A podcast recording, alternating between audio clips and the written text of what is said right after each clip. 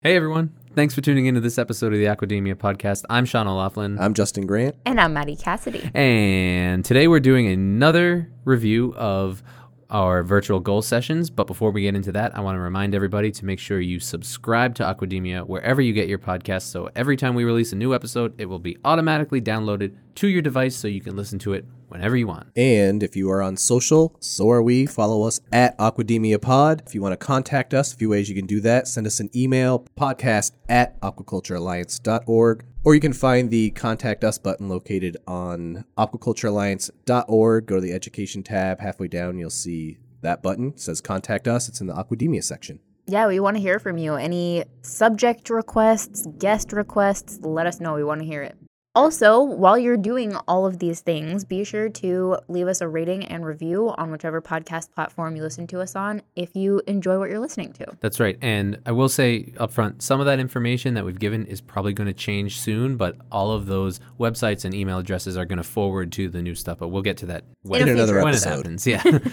um, so just just be on the lookout for that. Um, so like I was saying, today this episode is another recap of a virtual goal session. If you've been listening to the show for a little while, you've probably noticed that every time we've done a goal session this year, which have all been virtual in 2021, we've done a little bit of a preview and kind of given you a snippet of some of the either one of the presentations or some of the panel discussions, and then giving you the resources to go and watch the full program on your own.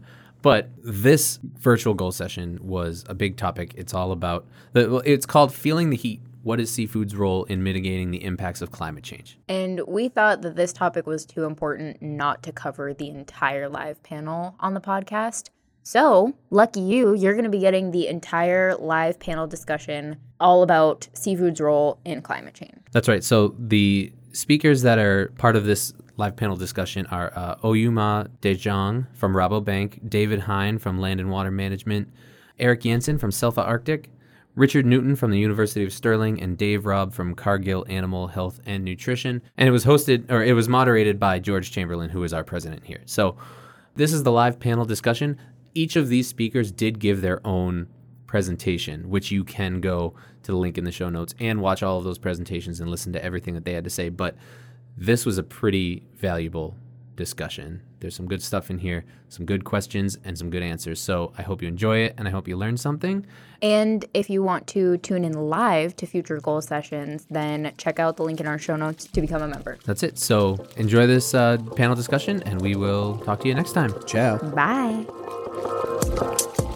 Welcome to the Aquademia podcast. Our diet is hurting the environment in myriad ways. I mean, we desperately need to eat more seafood. This is a pioneering industry with a whole lot of people who have really good ideas and a lot of experience and are unafraid. Aquademia is your go to podcast for a fresh take on all things seafood. Well, welcome to the panelists, and let me thank David for that great presentation. Um, I especially uh, was uh, startled by your comment that uh, we've lost about half of soil organic carbon over the last two centuries, and we continue to lose it. But carbon farming is a way to restore it, and uh, farmers can actually be paid for sequestering carbon and improve their productivity. So, really, really fascinating. Before we begin, let me recognize our sponsors for this event. We have six. That's Aquaterra, uh, which produces the new seed, a source of highly unsaturated long chain fatty acids. Devi Seafoods, a very large shrimp producer in India, uh, integrated producer. Laitram Machinery, one of the world's largest producers of uh, shrimp processing equipment. Merck Animal Health, uh, leader in animal health, and one who has uh, produced a series on animal welfare uh, educational modules. Mowi, the world's largest salmon producer and uh, leader in innovation, and USSEC, uh, the U.S. Soybean Export Council, which has developed the Sustainable Soy Assurance Protocol to certify U.S. soy. So, thank you very much to our sponsors. Let me mention again that it's not too late to enter a question into the Q&A uh, tab at the bottom of your screen, uh, and we'll direct those to our panel. But right now, we would like to ask you two polling questions. I believe you see those on your screen. The first is What is your view of climate change? Uh, A, it's a hoax. B, it's a natural caused by human activity. C, it's anthropogenic, but the effects will be far in the future. And D, it's already underway and its severity depends on our response. Looking forward to your view on, on climate change. And we should get those results um, in the next uh, minute or so, and we'll feed those back to you. Um, while the audience is answering, let me just um, pose that question to the audience, uh, or rather to the panelists. And um, let's just go down the list in the order of those of you who presented. So, Oyuma, uh, how would you answer that question? Uh, do you think it's a hoax? definitely not. And I think we can definitely uh, already feel uh, the effects of it nowadays. Um, I think, yeah, in terms of moving forward, uh, we just have to incorporate this into every aspect uh, of society pretty much. And I think coming from a finance um, background, I think uh, on our end, we need to work harder on incorporating this non financial sustainability information into uh, the way we do financial accounting, uh, but also in all loans and bonds that are issued to make sure that every uh, single investment that's done takes uh, the environment and also society into um, account. So I think a big factor here as well, uh, what I'd like to stress is transparency and disclosure, because obviously without knowing the numbers, uh, you actually don't know how well companies are performing. So um, I think moving forward, transparency and disclosure is a very uh, and reporting as well are going to be the most important topics. Absolutely, absolutely. Um, let me ask one more panelist, Eric. Um, you made it pretty clear in your presentation that you're not a big advocate of burning diesel, and you see that there's a need for sustainability improvement. So I take it that you don't think um, climate change is a hoax either. Well, uh, I try not to use any energy on this. Uh, this was a case closed in 1990 and 1997 uh, in uh, Kyoto and all these things. So, in one way, this is well, it's many ways to resist and uh, make the change, and uh, this is one of the uh, ways to make this all this uh, very strange thoughts about these things, but everyone can see it. Yes, exactly. Um, I wonder if while those results are being tabulated, I wonder if we could pull up our second polling question. There we are. So this question is, whose responsibility is it? who is primarily responsible to mitigate emissions from seafood production? Is it uh, governments? Is it the NGOs? Is it the actual seafood production chain itself? Or is it consumers? Who do you think is primarily responsible for driving change in carbon emissions in the seafood sector? And once again, I'd like to come back to our panel. Um, I think, uh, Richard, you're next up. What do you think about that? I thought you'd ask me that, George. Um, yeah, well, I think there's no simple answer. I think um, really it's um, a mixture. Really, I think uh, ultimately the collective action of consumers will make a large difference, but those need to be empowered to make good decisions. And if they don't have the information in front of them, then they're not going to make good decisions. So you need like things like effective labeling and things like that. Needs to be provided by retailers, and that needs to be through evidence base, coming through the science and filtering down. And then you need to have the policies in place which make sure that the retailers are putting that labeling on, etc. So it's uh, it's a lot of pieces of the jigsaw needs to be put in place to, to, to drive it through. I think very good answer. Yeah. Uh, Dave, would you like to weigh in on that too? I think I agree with Oh, which one? I'm sorry, we have two. We have Sorry, two. Two Dave. So, names. uh, let me go with Dave Robb first, and then David Hine. Yeah. Thanks, George. And and then I think following on from Richard, uh, we've all got our part to play in, in how we address this, uh, from from ourselves as consumers in, in this panel to our our uh, with our industry hats on as well. We can all take take our parts, and of course we see governments increasingly uh, facilitating this through incentives to work with uh, reduction schemes, and NGOs finding ways to to develop and also holding us to account. I, I, think it's a mixture of all of the the issues that we brought in, uh, as Oyuma said as well, with transparency, um, being able to see and measure changes on the ground and show progress. So I think uh, we can all all take a role, and and all consumers can take a role in this as well. Perfect. Yes. And David, let me ask you to wrap it up in this discussion. Thanks, George.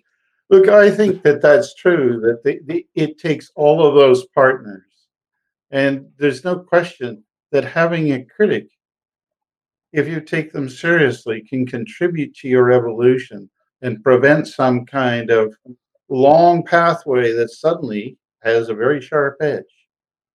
But in the end, I think the industry's got to take responsibility for it and drive it because it bears on the social license to operate.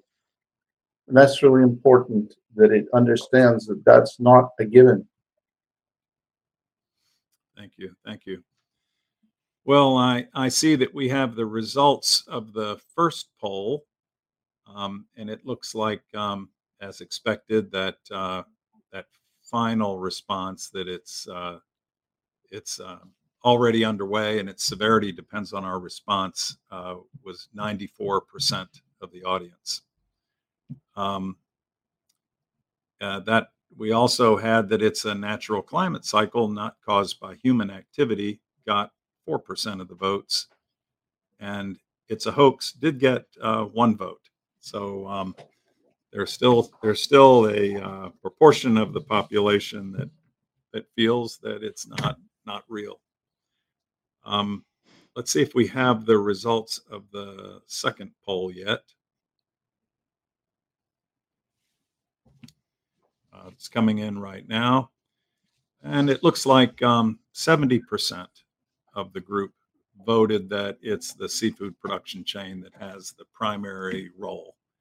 Um, about 20% thought it was governments, uh, 7% consumers, and um, 2% NGOs. So,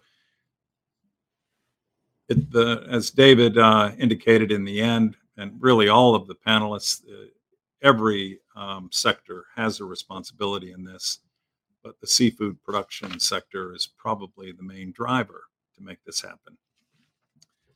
Okay, well, I have in front of me um, the first of the questions from the audience, and you're welcome to enter more questions as we go along, and we'll be happy to direct those to the audience. I mean, to the panelists. So, um, let me begin with Oyuma. And Oyuma, this is a question from Lee Cocker.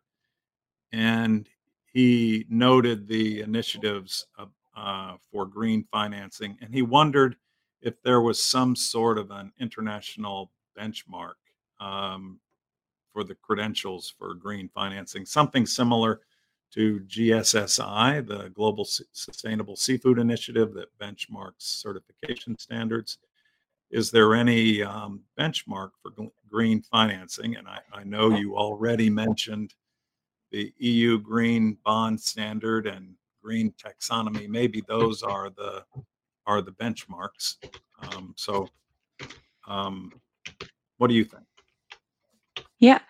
Um, if if I may ask you, I'm just not sure what he means with benchmark in this in this uh, context, but I think I'll just go with what I think it is. Um, indeed, uh, within the green financing space, the target is constantly moving. So, uh, especially because it's quite a nascent market, uh, with the green bonds uh, for the first time being issued in 2012.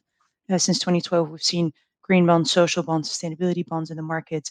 Uh, recently, we've also seen sustainability linked bonds, which basically measures the sustainability profile of an issuer instead of tracking what types of specific investments are being made. Um, but within this market, the yeah, basically the the the guiding principles are the green, social, and sustainability bond principles uh, set by the International Capital Market Association.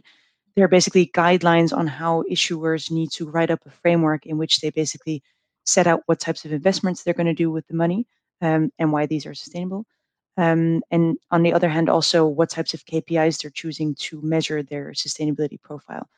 Um, but now the EU is also, uh, as you're probably aware, uh, with the EU Sustainable Finance Action Plan, they're trying to uh, align this market further. Uh, basically, the green bond principles are quite broad price process guidelines, so to say. Uh, so you've seen very different types of green bonds being issued, uh, but now the EU is setting, um, yeah, sort of a next uh, label in the market, which is called the EU Green Bond Standard, which asks issu- issuers to do extra. Um, well, it asks issuers to fulfill extra requirements in order to, for them to uh, call their green bond an EU green bond, basically. Um, and this will basically also make it easier for investors because uh, as you can imagine, there's so many different types of green bonds issued. Um, sometimes it's hard to tell for investors what is really green. Uh, whereas now, when you have this sort of yeah overarching label, uh, which is called an EU green bond, um, it'll make yeah it, will further standardize the market and also make the definitions that we use in the market um, more yeah mainstreamed and aligned basically, uh, which will hopefully also make it easier for invest- investors to uh, see what's really in those bonds and uh, yeah i hope that answers the question yeah.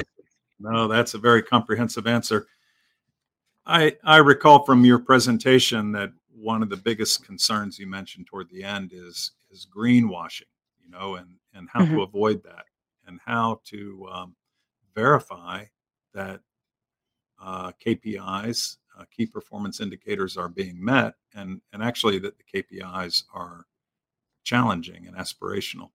So I wanted to ask you um, if there is a role here for certification programs to play in um, validating conformance to uh, standards, especially to aspirational standards, um, as yeah. a way of validating KPIs for uh, green, yeah. green financing.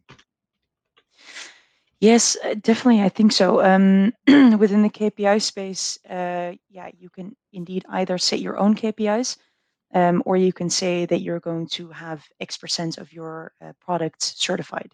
So basically, certification schemes are a great way to have a third party uh, basically verify what you're doing. Um, I think also on this verification part, you have, uh, for example, the Science Based Target Initiative, uh, which basically helps companies set a um, yeah a climate change a, a, an emissions reduction path uh, because as you can imagine within this KPI space um, you can set any KPI uh, but as you indeed rightfully point out it's hard to tell if these KPIs are mater- material and actually ambitious. Um, so that's why I also think the uh, the transparency part is very important um, and also I think it's important for companies to start uh, disclosing their information in a standardized manner because I think um, often when you have these uh, yeah emission pathways, uh, when companies say okay we're going to be um, 100% climate neutral by 2050, uh, you can also become climate neutral by offsetting all your uh, emissions. So I think also in the messaging, um, everyone also needs to be critical uh, and yeah really think about what does this mean. You know, climate neutral doesn't always mean that you've actually reduced your emissions because you can also just offset everything that you're not reducing. So I think it's yeah, hand in hand with transparency and hand in hand with everyone staying critical um, and really yeah, thinking about the messaging that's being done here. Um, but obviously the key thing is here to just have reliable um, data that everyone can check. Um, but yeah, indeed, uh, to come back to your point, I think certification schemes are a great way for parties to get their uh, to get their KPIs uh, verified. Great, great, Oyuma. Uh, now I'd like to move to Eric. Eric, you've stirred up a lot of interest in the audience with uh, questions. Um, uh, several, uh, including Marcy, Marcy DeMiller, uh, and William Davies, want to know when is this technology going to be available in other places? You know, there Marcy wants to know when will it come to the U.S. Uh, William Davies would like to know um, how can we implement this um, in the UK. And uh, there, there are other similar questions we'll get to, but maybe you could start with that. Is your focus has been Norway? Um, are you the only one doing this, or are there others like you, or uh, do you have um, uh, aspirations to extend your program outside of Norway? Well, I have uh, been a boat builder for since 1971. So, uh, and I have been asking the engine producers since 1997 when the Rio was, uh, can't you make something better than what you make today? And uh, they are still lazy. So uh, at least, uh, at last, I, I started own company because no one else did it. So there is not many doing this today, but uh, we know that the 5,000 vessels sailing in the Norwegian uh, seafood industry, they can be rebuilt. We don't have to scrap uh, 5,000 vessels to make this. This, well, by principle, rather simple to reduce by 50%. 100% is, of course, something else. And as I, I can see it today, uh, we have to reinvent fish farming sustainable and responsible. It seems to, to me like it is like this. It's very um, less, uh, not very much conscious uh, about these things. Uh, we started. Um, so, so, uh, but uh, it is uh, simple. we will do our best from the 6th of September 2021 to 6th of September 2023 to make a technology shift. So we stop with the pilots, we stop, we start with the making industry, and we ha- shall have a, a, technology shift. So no one is thinking of installing a, a normal combustion engine in 2023 and 24 months. So uh, and then we are ready to come like a tsunami uh, all over the world and show this. And I should be very happy to anyone inviting me. Uh, I can show, I can uh, um, maybe deliver, uh, whatever. Uh, the main thing is something happen. And there, there are a few other more detailed questions. One from Joseph Polinsky is asking about the the battery weight and the cargo capacity and um, uh, in this case, can the, he's asking if the battery can replace ballast on the vessel? Kind of a detailed question. Do you how do how important? And a, and another similar question is asking about batteries and what's the limiting um, factor for batteries? Is there going to be enough rare earth uh, rare earth metals to develop these lithium and other other batteries? Well, uh, to uh, the last thing first, I can just say that, of course, regarding sustainability, this uh, metal thing is uh, it's something about the batteries, and uh, it's uh, can be something that says that we should better go for hydrogen and fuel cells, maybe. but but at the moment we are on batteries and we have enough and so it's no problem to to get the battery. So to the boat building, I can just say that um, to reinstall uh, engine room uh, with batteries, with electric and fossil propulsion, with a separate uh, mounting of the hydraulic and the spooling pump, it is good possible. We have now done it many many places and it is possible. But of course, it's a, it's a good question, and uh, that have to be considered every time. And then um, the final one of these, I'm sure there are others uh, down the list, but um, another one asks, "Hey, if um, electric-powered boats are possible, why aren't we making electric-powered tractors?" So, uh, what about that? Do you have any thoughts? Is that also happening? Is uh, our farm uh, vehicles also going totally electric, or maybe that's a little bit out of your wheelhouse? No, but we we know, I mean, the Norwegian government and the most of the governments all over the world, they have signed an agreement. We shall cut by 50%. And they uh, the normal thing we have done now for many years is just uh, showing to other people, you shall do this and you shall do that and you sh- I shall do nothing. This is the normal uh, thing, especially with the seafood, because they're always pointing to the to the production of meat uh, in uh, cows and all these things. So, my opinion is but this is very very simple. Everyone have to do in the field you are working and this is the same thing for the tractors. But of course, all these big companies, they are extremely slow and unsustainable. So someone have to kick their ass, as Mr. Elon Musk has done so totally uh, regarding uh, uh the cars. And uh, so get give us an Elon Musk also for the tractors, and you will have totally new tractors in the world. Yeah, very true. Very true. Everybody has to do their part. Um, Richard, let's move on to you. Uh, there's a question here from Matt Thompson about the uh, feed fish equivalence ratio. And he mentions that uh, byproducts are often excluded from these calculations to encourage their use, but that um, as you mentioned in your talk, it's more it's becoming more and more important to make efficient use of byproducts in the circular economy. And so um, I believe in the feed fish equivalence factor. He mentions that um, if uh, uh, the factor is four or less, then uh, byproducts can be used and not um, mentioned in the calculations. But what do you see the role of uh, byproducts in um, in these calculations? Do you think it's appropriate to continue to exclude them, or how can we encourage their greater use in um, in aquaculture feeds?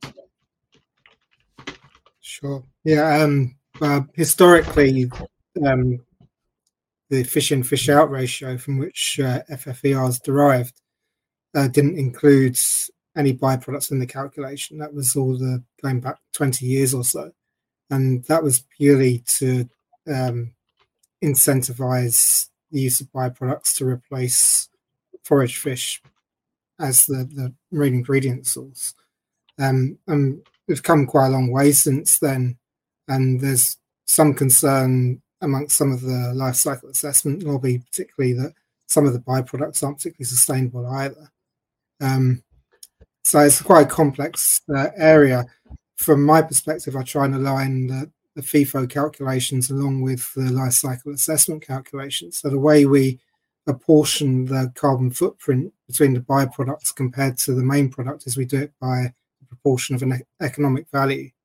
So the co-product with the least economic value gets less of the carbon footprint share relatively. So that encourages the use of waste products because they have such a low economic value that they have therefore no embodied carbon or knowing embodied fish, if you like. So on that basis, the use of byproducts is incentivized, but not to the degree that you would do in the normal traditional fish in, fish out ratios where it's given basically a free pass. We see that um, as a way to kind of um, move the dial gradually rather than just keep it static. So as the byproducts increase value, then gradually increase their footprint and they'll increase their embodied fish. But at the same time, the main product, your fillet, will reduce it. So it incentivizes processors to add value to their byproducts. And that's the way we, we work it out. But actually within the vanguards, I think that area is, is separate. I'm focusing on the carbon footprint area. And there's another Vanguard which looks at um, particularly the aspects of feeds, such as that responsible sourcing within the feeds. And that's being headed up by Neil Auchterlonie, I believe, formerly of um, International Fish Meal Fisher Organization. That's great. Yes. And um, Richard, there's another question about that Vanguard standard. Uh, do you have a sense of how the technical committee is coming along and when uh, when are the next milestones and any uh, plans for when that standard would be released and available to uh, feed manufacturers? Sure. Um, well, we have a great committee and they're very internationally based and uh, also give a good representation of the value chain as well. So include stakeholders from Europe, the Americas, Asia, across um, feed production and processing. Also, academics and NGOs are included as well. So we have a very good cross section of, of, voices within the committee. Um, some of the people who are on the committee are busy supplying us with data that we can use to benchmark um, they're from existing BAP certified producers so that we can benchmark where the current situation is with BAP standards. And that depends a little bit on some of the legal issues around non disclosures that held things up a little bit. But I'm hoping um, in the autumn we will have at least the salmon out for people to look at. Perfect. Okay. Uh, let me move on to Dave. Um, Dave, there are a few questions here. Uh, one is, uh, first of all, congratulations on the Cargill SeaFurther program. Uh, Marcy DeMiller asked, um, are you involved all the way to the processing? I think you mentioned you go through harvest, and she's asking if you're at all looking at packaging, since packaging is also a, a, a big issue in terms of carbon emissions.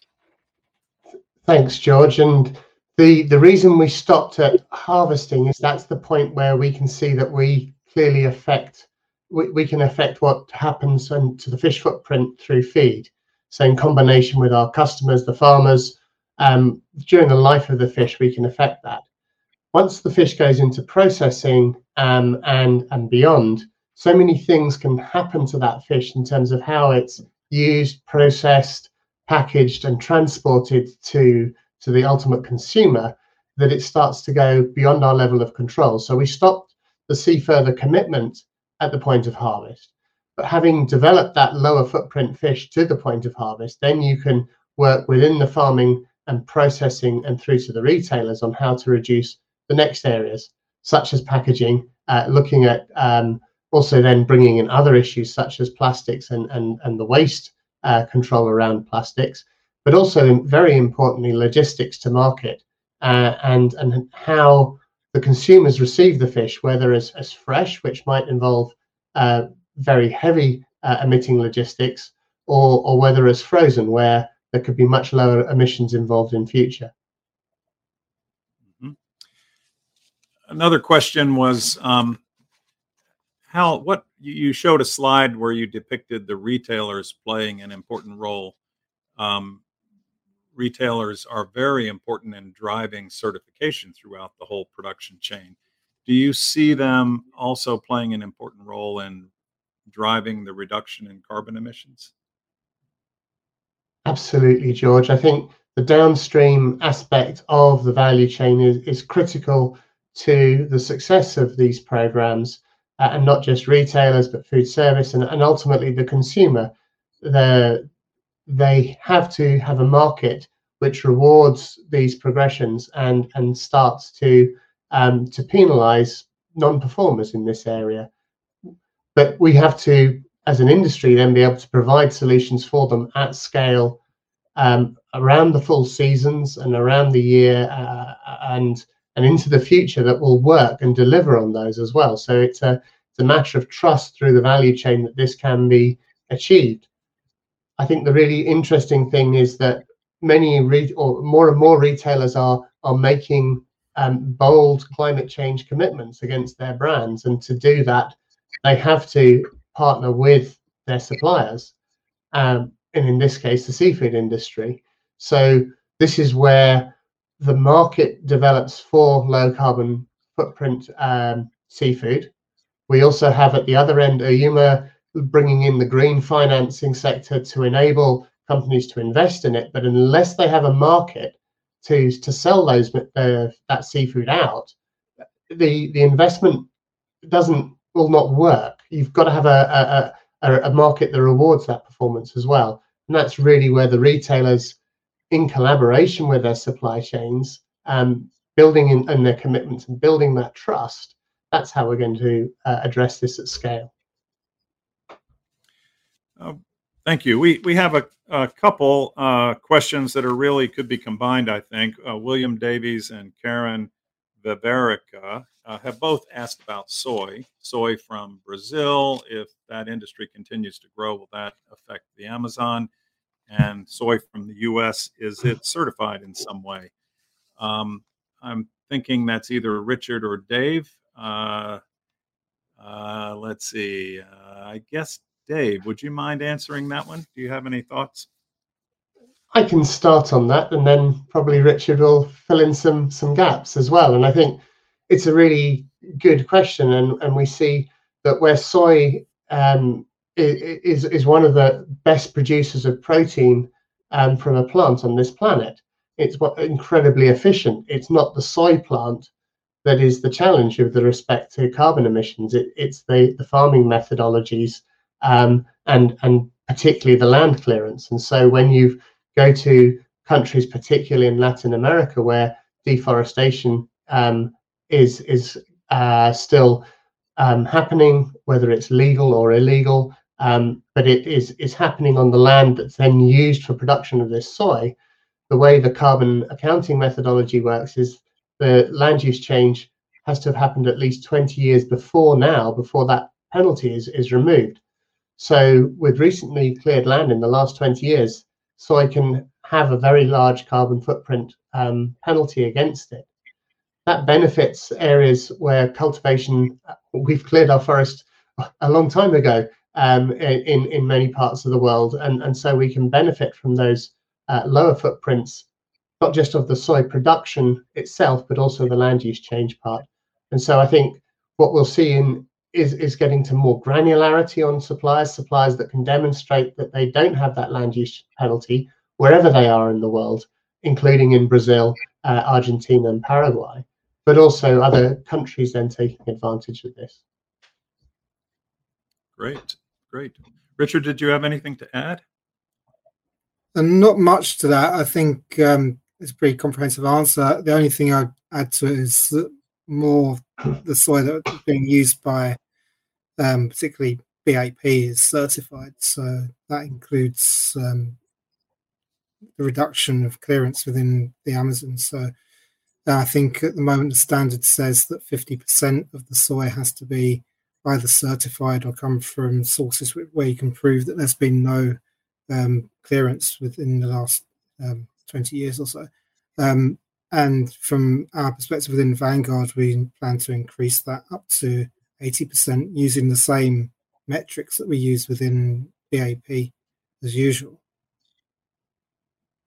Exactly. The uh, roundtable on sustainable soy, the sustainable soy um, assurance uh, protocol in the U.S., and I believe there are other other standards as well.